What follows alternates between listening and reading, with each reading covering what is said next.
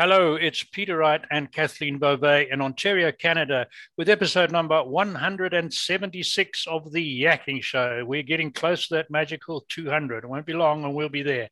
And this is the show to awaken you to new perspectives. You know, we do that to help you survive in the changing world we find ourselves in.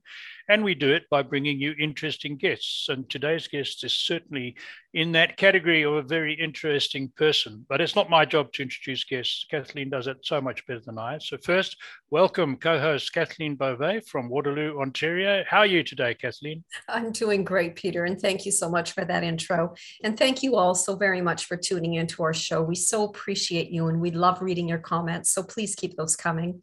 And if anyone out there is interested in being a guest on our show, please don't hesitate to reach out to either Peter or myself. And as Peter mentioned, we do have another special guest with us today. His name is Wayne Mullins. Uh, welcome, Wayne. How are you today? I'm doing great, Kathleen. Thank you so much. And thank you, Peter. I'm looking forward to our chat. Yes, yeah. absolutely. Now, Wayne, you are the founder and CEO of Ugly Mug Marketing. Love that name. Can you please tell us about your background and how you came to start your own marketing company? And you have to tell us how you came up with the name Ugly Mug Marketing. Absolutely, Kathleen. So, um, my background actually started in business. It started with a gentleman of the name Zig Ziglar. So, some mm. of your listeners, some of you yeah. may be familiar yeah. with yeah. Zig Ziglar. Um, my parents, for some reason, one year for Christmas, gave me some CDs by this gentleman of the name Zig Ziglar. Um, for those not familiar, Zig Ziglar at one point was probably the most well-known, um, well-known motivational speaker, sales trainer in the world, and his CDs that they gave me were on selling. And so, as a result of listening to these CDs, I decided that I wanted to go into sales. That was what I wanted to do with my life. Um, so fast forward a few years after attempting this thing called sales and being terrible at it, I actually got good through sheer perseverance and uh, you know just trial and error, trying new things. I finally got good at it, and as a result of that, I had this dangerous question in my head, which was, what if I went and sold something for myself? Um, what if I ventured out, left the company that I was selling for, and did something for myself? Um, and for me at that time, the only other skill I had, and again, I'm in Louisiana, was cutting grass. So down here, grass grows pretty much year round. Um, and so I left, much to the dis- dismay of my my family. I left a really great sales job, corporate sales job, and started a lawn and landscape company from scratch. Um, it was over the course of about a three year period. I took that company from literally zero, and we were the one or two largest in our region. And so it was in the course of that growth that a lot of the actual clients of the lawn care company started coming to me and asking, How are you growing? What are you doing to grow? And the answer was marketing. So out of those conversations, Ugly Mug Marketing would eventually be born. Okay, well, Ugly Mug Yep. So the name Ugly Mug Marketing actually comes from, it stems from uh, this quote by this gentleman of the name David Ogilvy. So okay. David Ogilvy is the founder of Ogilvy and Mather. Right. And uh, he had the saying that supposedly he would say in his offices, which was, I would rather you show me an ad that is ugly and effective over one that's beautiful but isn't. Mm-hmm. And so the name ugly mug marketing is really just a stem or a play off of that phrase wow. um, which for us you know serves as our north star it serves as the thing that keeps us centered on what matters most for our clients and that isn't a beautiful ad that isn't a creative campaign what it is is results that they're mm-hmm. after Oh, excellent. Right, right. I mean, David Ogilvy, if I remember correctly, was started the debate about an ad must sell. It's not designed to win awards and look pretty, right? It's got to do the job, which is exactly what you're saying. Yeah, good, good. I, I like the name, like Kathleen. I find it uh, it's memorable. No one's going to forget that name, are they? Yes. Yeah, very. Mm-hmm. So when you know on your website, you say you say that um, content is the most important of the three C's uh, of design, and further to that, in I think it's in a bio I read about you. You said you raise the question or you make the statement there's three reasons why your gorgeous campaign well your gorgeous website might be doing very very not, not oh i'm getting tongue tied might not be doing very much for your business. So there's two questions rolled into one there. Can you expand on both of those for me Sure, absolutely, Peter. So the first one, for those not familiar with design, so if if you or I were to go to design school and study graphic design or web design, um, they're going to teach us the three C's of design. And so the first C would be the composition. So mm-hmm. that is the makeup or the structure of the thing that we're designing. The next C would be the contrast. So that would be the colors, the the shades, those things that kind of make up the contrasting elements of the, the piece. And then the final C of the three C's would just be the content. And the content is the message that we are trying to communicate. And what happens in the world that we work in, that we live in, that the marketing agency world is it's filled with a bunch of creatives and there's nothing wrong with being creative I'm, I'm, a creative but if we're not careful the things that we love will take precedent over what's best for our clients. Mm-hmm. And what's best for our clients is their core message. It is the content, it is the story that they are attempting to communicate with the world. And so we believe that the most important of the three C's is the content. That when you sit down to design your website or to even to design a brochure, that you should start with the content. What is the story? What is the message that we are trying to portray? And then the other two C's should support the content, not mm-hmm. the other way around. And I've seen it way too many times, uh, you know, to, to count. But what happens often is people go to a web designer or a graphic designer and they start with this really cool idea right so they, they start with the composition they start with the contrast they they use really cool colors or really cool all these elements and they forget the content. And so by the time it comes time for the content, they just try to squeeze it in or fit mm-hmm. it in. Mm-hmm. And so we just believe in flipping that around. Let's start with what matters most. I guess as okay. um, you know, begin with the end in mind, as Stephen Covey would say. That's right, right, yeah. right. And and I think you've effectively answered the second part of my question as well, unless you want to add to that is why three reasons why the gorgeous website's not working for you. Or do you want to add a bit more on that? No, I, I mean I think that summarizes it. Yeah. Um, I would say for, for those listening, just you have to get clear about what is the purpose of each page on your website. You know, oftentimes we think of our website as a thing, right? So it's the website, it's out there mm-hmm. in the, the World Wide Web, but we have to get clear about what is the sole purpose of each page of our website. And we believe that the homepage of a site is like an airport terminal Mm-hmm. And so that's the place where you go and there's there's all the people coming in and the job of the terminal is to get people to the right flights, to get people right. to the right boarding stations where they're actually going to get on the planes if you will. And so again, just thinking through your website in terms of what does this particular page, what's the purpose of it? What do we want mm-hmm. people to do after being on this page? Mm, Good. Right. Okay. And and and you've reinforced there that the page needs to do something rather than just look pretty, right? Which goes back, to, your, back to your content. Yeah. Mm. I, I'm going to throw a quick observation in. Uh, some years back, when I was fairly new to internet marketing, probably 12 years ago, um, I read a, an article on, on a fairly good marketer's website, and he said, reinforcing what you're saying about design. He says, look at this website. It breaks all the rules and it's pretty awful and it's a cheap economy model, but it has more visitors than some of the most polished websites around. And it was a, a woman who was Chinese living in London, England, who built this shoestring website to sell used cars. And she was selling more used cars than some of the biggest dealers with fancy websites, where she just happened to show people what they wanted which was to find cheap used cars. Right. So that lesson Absolutely. stuck in stuck in my mind for many years. Sorry, Kathleen, I'm hogging uh, Wayne's attention. Over to you. That's all right. So, so Wayne, can you tell us um, what services that you provide? And you've probably answered this somewhat already, but how are you different from other marketing companies? And I have a second part to that: is if a business is if their marketing just isn't working according to you, there is a way for them to quickly and easily fix it. So maybe you can explain that to our listeners. Yeah, absolutely. Um, you know, so what's interesting, I'll start with the second question and go go the other way. Sure. Um, mm-hmm. in, in, terms of what's broken with most people marketing, it's it's two things.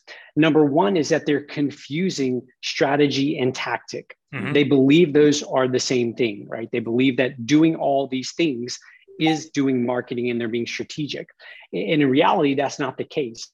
You know, it would be like like if we were to sit down and the three of us were going to say, okay, we're going to design the world's greatest automobile. So that's our new mission. So we go out there and we look and we say, okay, Volvo has the best frame, right? It's strong. They always get five star crash ratings from the front, from the side, all these things. So we're going to use the Volvo frame for the car.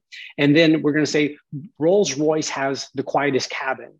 Right. So it's super quiet in the Rolls Royce. So we're going to put the Rolls Royce cabin on the Volvo frame. And then we say, okay, now we need an engine. What engine do we use? And we're saying, okay, but let's use Lamborghini, you know, big, strong, powerful engine. We're mm-hmm. going to throw the Lamborghini engine in there. And then transmission, you know, maybe we grab BMW or whatever it may be. And so what we've done is we've looked around and we've we've determined through research, we, we were diligent, we, we, you know, we weren't just haphazard in this. We picked the very best things and we put them all together to build this new car. And we don't actually end up with a car that works. We end up with this Frankenstein thing that doesn't work. And the reason is because the frame from the Volvo doesn't fit the cab from the Rolls Royce properly. So they don't align properly. The engine from the Lamborghini is typically goes in the back of the car, right? It's a rear engine. Right. Yeah. And we're trying to stick it in the front of this car. And then the transmission, you know, from the BMW or whatever car we chose, it doesn't match up properly with the engine. And so, yeah, we chose the best things. And yet, when we put those things together, they don't work as we believe they would or should. And that is exactly what we do with our marketing. We look around at our competitors and we say, oh, they're they're doing wonderful things on Instagram. We're going to take what they're doing on mm-hmm. Instagram. We're going to add that into our marketing bag. And then we look over here and we say, oh, well, all the new competitors, they're doing TikTok. So we're going to throw that in our marketing bag. And then we end up with this mess in our bag that doesn't go well together, doesn't produce results. And the reason is we don't have a framework or a strategy in place that ensures that each of these pieces and components fit together properly or fit mm-hmm. together well. Oh, that's a very good example. Excellent. Mm-hmm. Yeah. Thank you. Sure. And uh, we, we we need to get a bit more out of you on what you do, though, um, the services you provide. Yeah, so we we work in kind of three core buckets. Um, bucket number one that we work in would be web design and development. Um, the next one would be social media. So that's you know, Facebook, LinkedIn, Instagram. And then the other is general marketing. So that would be everything from television, radio, print, billboards, and all of those things. Um, and what makes us different, I think, than, than most agencies is that we don't force people into contracts. Mm-hmm. Um, I mean, we do have official paperwork that shows, you know, kind of what we're guaranteeing or what we're deliverables are going to be, but we don't force people into contracts. What we say is, give us two months if at the end of two months you don't feel we're getting results, we don't feel we're a good fit and going to be able to deliver on the results we believe we can, we don't want we don't want to keep working together. Um, so you know we we don't work with everyone who comes to us. We have to ensure that we can deliver on expectations, and mm-hmm. hopefully we can actually exceed those expectations. So when okay. you work with people, I take it from all over the world. We do. Yeah, we're currently working um, with clients just in the states at the moment, but from California to New York and scattered in between. And I got to something else I picked up on your website. I think you've worked with clients in a hundred different industries. Is that right? That is correct. Yeah. Wow. At any point in time, like right now, we have just over 80 clients that we're working with, and they're scattered in dozens of industries right now. Yeah. Interesting. Wow, that uh, that must give you a really broad background on what works in different industries mm-hmm. and uh, with different companies. So, here's one for you. What do you think if you look at your clients and their success stories, and some that are not successful, and in the general business world, what's been the biggest challenge to marketers during this whole restriction because of the virus over the couple of years, the last couple of years? Yeah, I would I would believe that um, one of the biggest challenges is that when there's uncertainty in the marketplace, so when people are unclear about what's taking place, what happens is that shakes their confidence. Mm-hmm. So as marketers, we retract, we pull back. We don't keep pushing forward. We don't keep promoting. And it's because we are uncertain, right? The world is uncertain. We're uncertain. So when we pull back, when we're unclear with our communication, when we're unclear with our messaging, um, that confuses the marketplace. And mm-hmm. when the marketplace and the audience we're speaking to is confused, then they don't understand what we're asking them to do. They don't understand the value that we can deliver to them.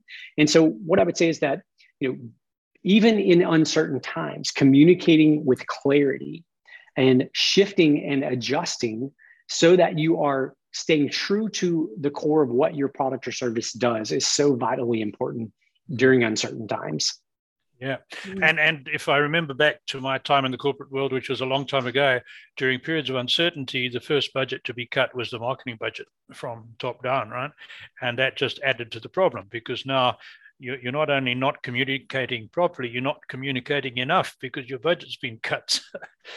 uh, your predictions of doom and gloom come quick, come true even quicker than you were concerned about. Yeah, Kathleen, back to you.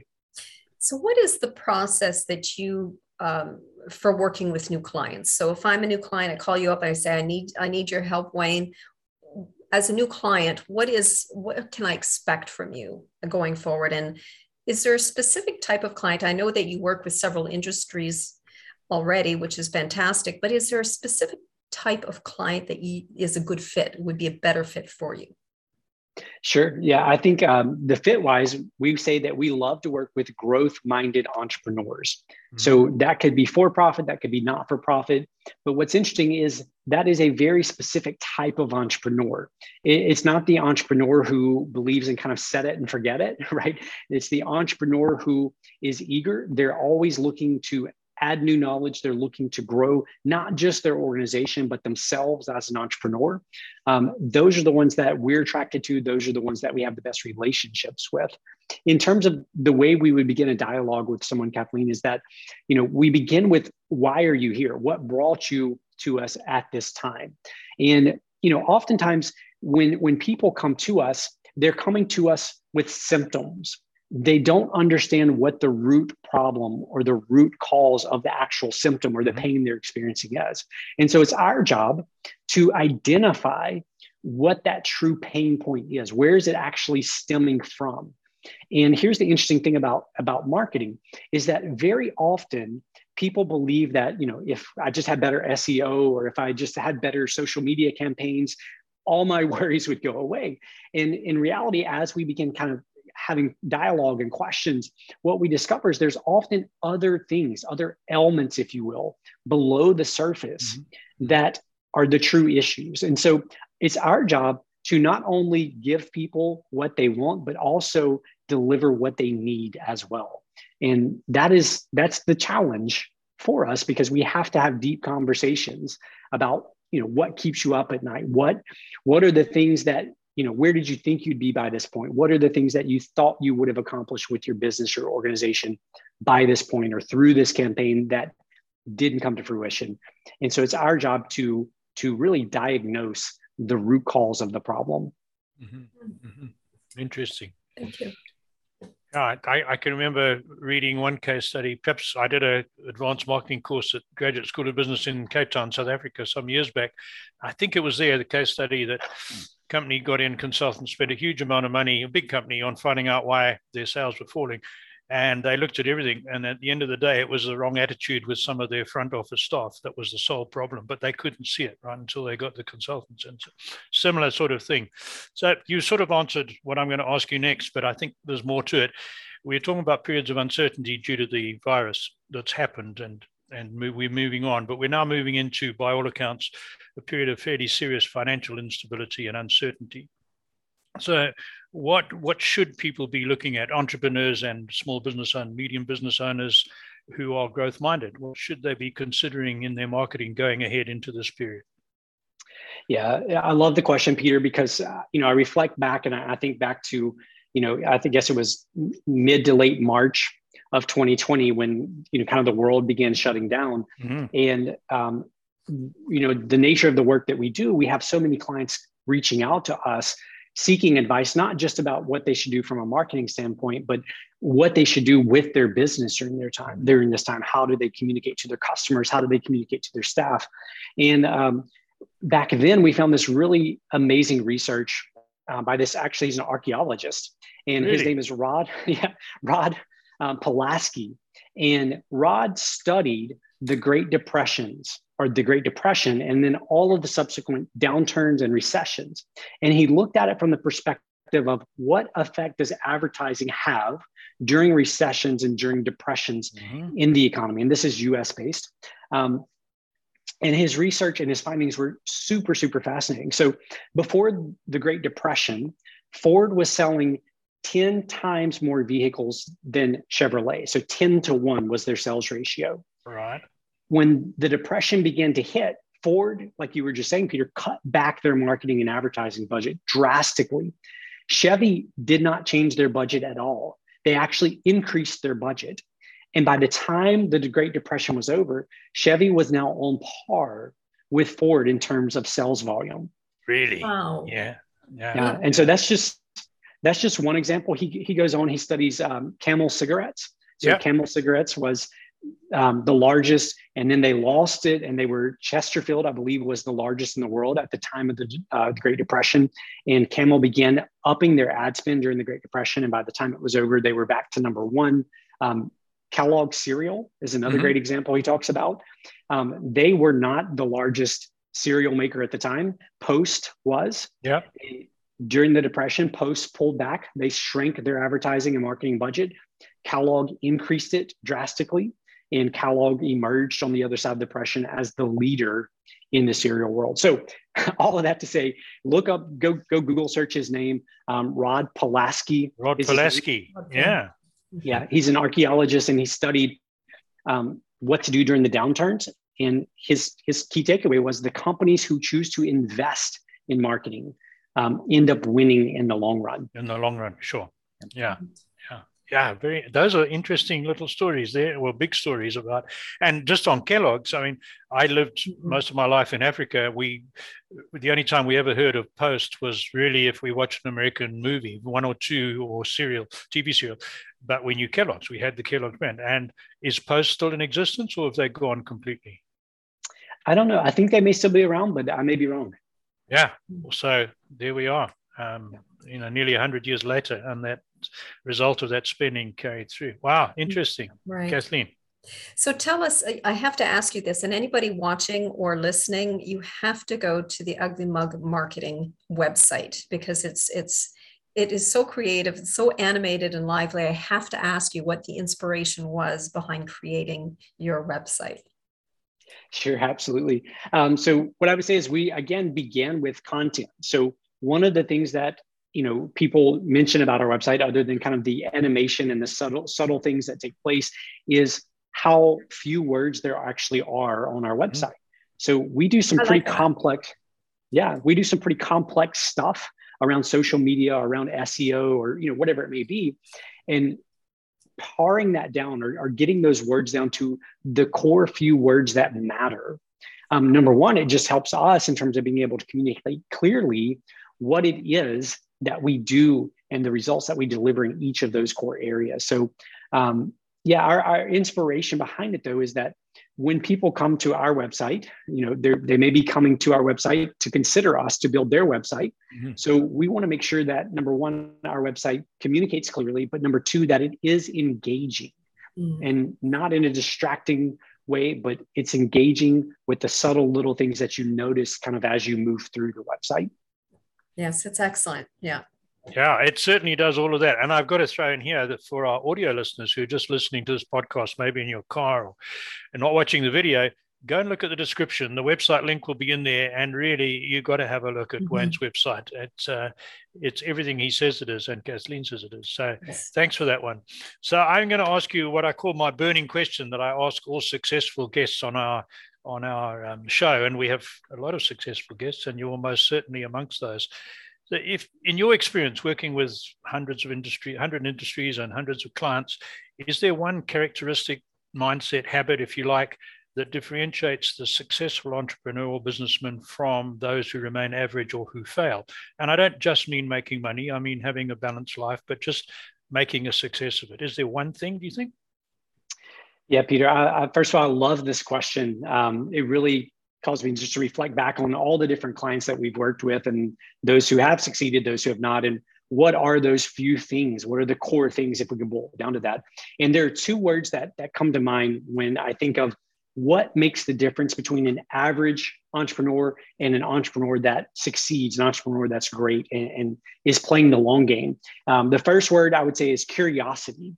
So I, I, believe that the entrepreneurs who succeed in the long run are always curious. They're always asking questions, not just about what, you know, the things that they directly do, but they're asking questions about the post the post man or post woman who's delivering the mail. You know mm-hmm. how do the rat the routes change or how do they change the way they deliver things? All the how's technology affected the way they deliver mail? Things like that. They're just so curious about the world around them um, and I think that that kind of, if we really think about self-evident, because entrepreneurs often are problem solvers, right? Mm-hmm. They, they come up with an idea to solve a problem, to offer service to the world that solves the problem. And so it's out of that curiosity oftentimes that I think the, the businesses are born, if you will. Um, the other word that I would say that comes to mind is discernment. So mm-hmm. curiosity the first, discernment is yeah. the 2nd mm-hmm. In two specific ways, I think discernment matters a lot for entrepreneurs. Um, number one, in the early days, it's so important to understand the difference between advice and opinion.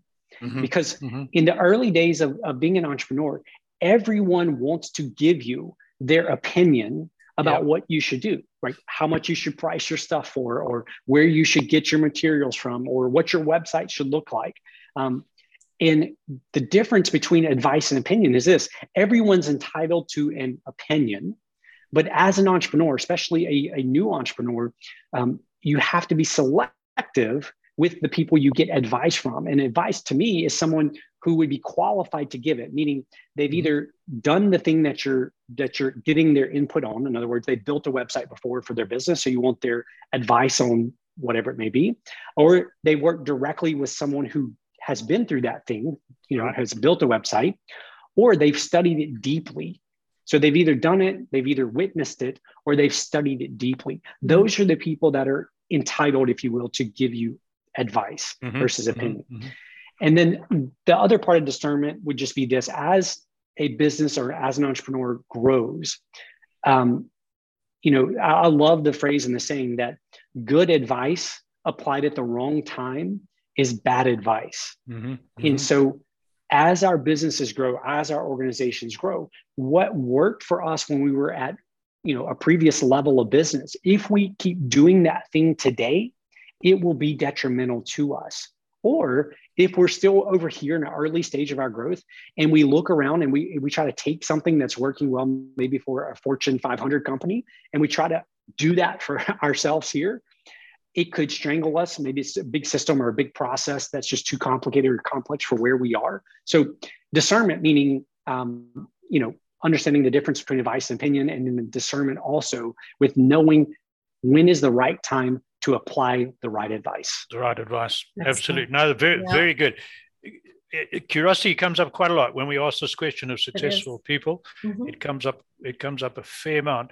Not many people have hit on discernment, it's somewhat parallel, not really, but something aligned with it would be focus, which a couple of people have mentioned. And um, I would see discernment as well as part of focus. It's so easy to get too absorbed in the wrong things, right? No, thank you for that. That, that yeah. was very well one of the best questions to that answer we've had in a long time. I really, really appreciate that. Really thank was. you. Yeah. Yeah. We are running low on time, Wayne, but uh, how do people contact you? Sure, Kathleen. The easiest place is our website, which we talked about. Um, that's mm-hmm. just uglymugmarketing.com. It's got links to our social channels. It's got email addresses, phone numbers, all the other all the other good contact stuff's right there on the website. Excellent. Well, we will was... put that on as a caption and. Yep. Uh, Thank you so much for uh, joining us today, Wayne. Um, and I again urge all of you to go and take a look at his uh, website, Ugly Mug Marketing. And uh, once again, thank you all so very much for tuning in to our show. And until next time, take care, everyone. Bye-bye. Bye.